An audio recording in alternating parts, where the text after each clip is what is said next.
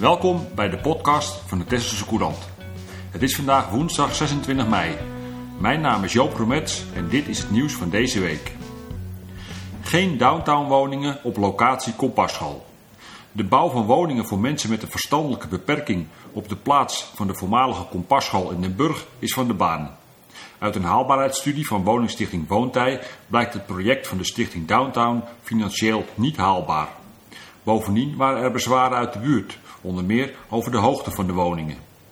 Directeur Jan van Andel van Woontij zegt op zoek te gaan naar andere mogelijkheden, zoals het aanpassen en moderniseren van de bestaande woningen aan de Burgerhoutstraat. Extra geld nodig voor fietspaden. De gemeente heeft 2,5 ton extra nodig voor de reconstructie van fietspaden. Het gaat om fietspaden in de omgeving van de Koog, langs de Bootlaan, Ruislaan, Randweg, Californiëweg en Bosrandweg. De renovatie staat voor komend najaar op de agenda. De gemeenteraad heeft hiervoor ruim 2,1 miljoen beschikbaar gesteld, maar bij nader inzien is dat te weinig. Dat komt vooral doordat ruim 400 meter meer fietspad wordt gereconstrueerd dan gepland. Het opknappen van de fietspaden moet ervoor zorgen dat ze breder en veiliger worden en dat Texel op termijn weer aantrekkelijker wordt als fietseiland. Emmalaan dicht. De Emmalaan in Den Burg is sinds vanochtend, woensdag, afgesloten tussen de kruising met de Slingerweg en de Rotonde aan de Elemert. Dat betekent dat de fietsstraat, waar automobilisten en fietsers de rijbaan delen, eveneens is afgesloten. Tot eind juli zijn er werkzaamheden op het gedeelte Emmalaan tussen de Slingerweg en de Halfolderweg. Het riool wordt er vervangen en er komt een nieuw wegdek met oversteekplaatsen. Het gemeentehuis, tennisvereniging Oost, TOK en de OSG blijven bereikbaar. Dat geldt ook voor de prikpost van de GGD in de sporthal en de testlocatie van de GGD bij schietsportcentrum Olieshuis. Omleidingen worden met borden aangegeven.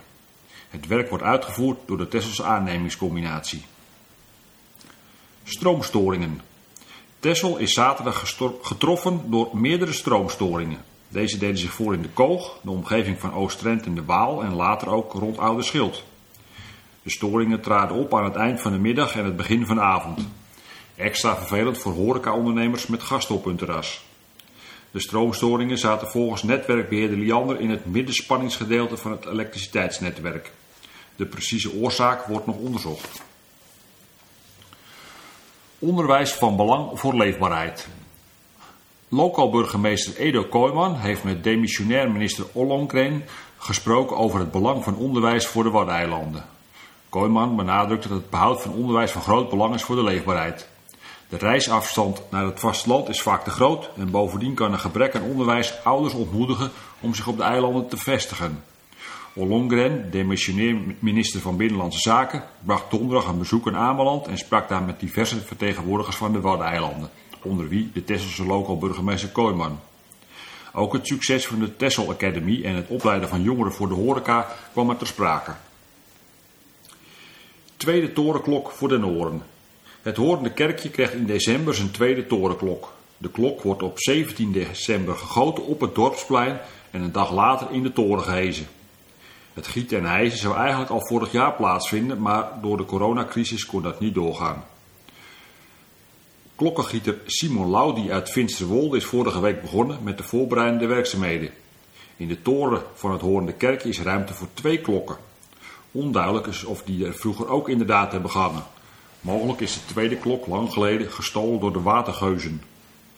De nieuwe klok krijgt hetzelfde model als de huidige klok, die sinds 1444 of 1448 in de toren hangt. Het formaat wordt wel iets kleiner. Strandrolstoel op het Turfveld. Bij bospaviljoen Turfveld van de familie Hin staat sinds dinsdag een elektrische strandrolstoel. Mensen met een handicap kunnen de rolstoel reserveren om een tocht door het bos te maken.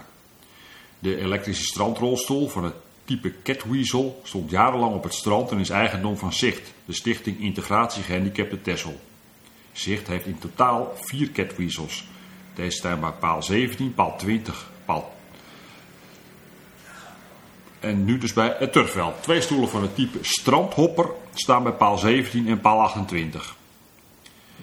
Texel schaakspel. Een Texel schaakspel met de Eilandse vuurtoren als koning, het Hoornende Kerkje als dame, zeehonden als paarden en schapen als pionnen. Het is ontwikkeld door de Utrechtse politicus André van Schie en de Haagse Texelse schaker Jan Willem Duizer en vanaf zaterdag aanstaande te koop. Van het spel zijn maar 100 exemplaren gemaakt. Het kost €115 en is exclusief verkrijgbaar bij VVV Texel. De opbrengst gaat naar een goed doel. MS Research, een organisatie die onderzoek doet naar de ziekte multiple sclerose. Historische detective Aart van der Brink. De Boekenweek krijgt op Texel extra luister door de verschijning van de branden van 1696 op Oost en Zevenhuizen. Het boek is geschreven door oud-Texelaar Aart van der Brink. Hij onderzoekt al jaren de geschiedenis van het eiland. Onlangs stuitte Van der Brink op een merkwaardige geschiedenis die de gemoederen hoog deed oplopen in de jaren 1695-1696. Hoofdrolspeelster was vroedvrouw Jannetje Joosten. Toen de familie op Oost haar niet wilde betalen voor haar werk kwam de zaak voor het gerecht. Kort daarna brandde een huis op Oost af en later nog één op Oost en 2 op Zevenhuizen. Boze tongen beweerden dat de vroedvrouw erachter zat. Collega-schrijver Nico Dros spreekt in de Texelse Courant van donderdag aanstaande van een intrigerend geschiedverhaal. Als een detective weet Van der Brink allerlei voorvallen met elkaar te verbinden of ze juist te ontzenuwen als onbelangrijk, aldus Dros. De branden van 1696 op Oost en Zevenhuizen is vanaf zaterdag aanstaande, het begin van de Boekenweek, te koop bij boekwinkels Nautaboek en het Open Boek Innenburg. Het kost €10 en de eerste oplage is beperkt. Pluktuin terecht geweigerd. Het college heeft op terechte gronden de omgevingsvergunning voor de pluktuin van Arie Lab geweigerd. Die conclusie trekt de bezwaarschriftencommissie. De pluktuin op de hoek Rommelpot-Lage Wegje bij Den Horen is al jaren een heet hangijzer. Het perceel heeft de bestemming agrarisch met waarden en de dubbelbestemming waarde archeologie 2. Dat biedt de mogelijkheid voor extensief dagrecreatief medegebruik. Maar volgens de commissie voldoet de pluktuin niet aan de regels die daarvoor gelden. Kapmessen Kaapskil naar Rijksmuseum. Museum Kaapskil heeft 5 kapmessen uitgeleend aan het Rijksmuseum in Amsterdam.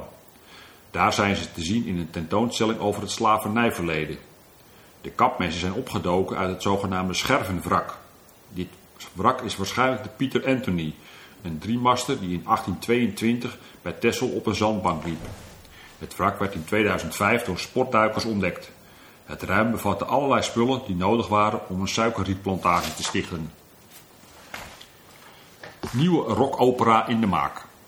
Stichting Muziekproducties TXL wil in het najaar van 2022 een nieuwe rockopera op de planken brengen.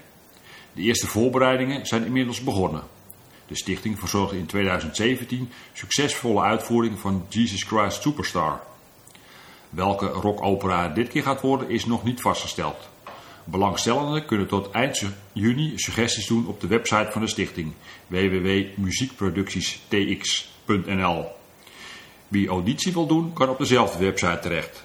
Daarnaast is de organisatie op zoek naar Texelaars die achter de schermen willen meewerken en naar partijen die het project financieel willen ondersteunen.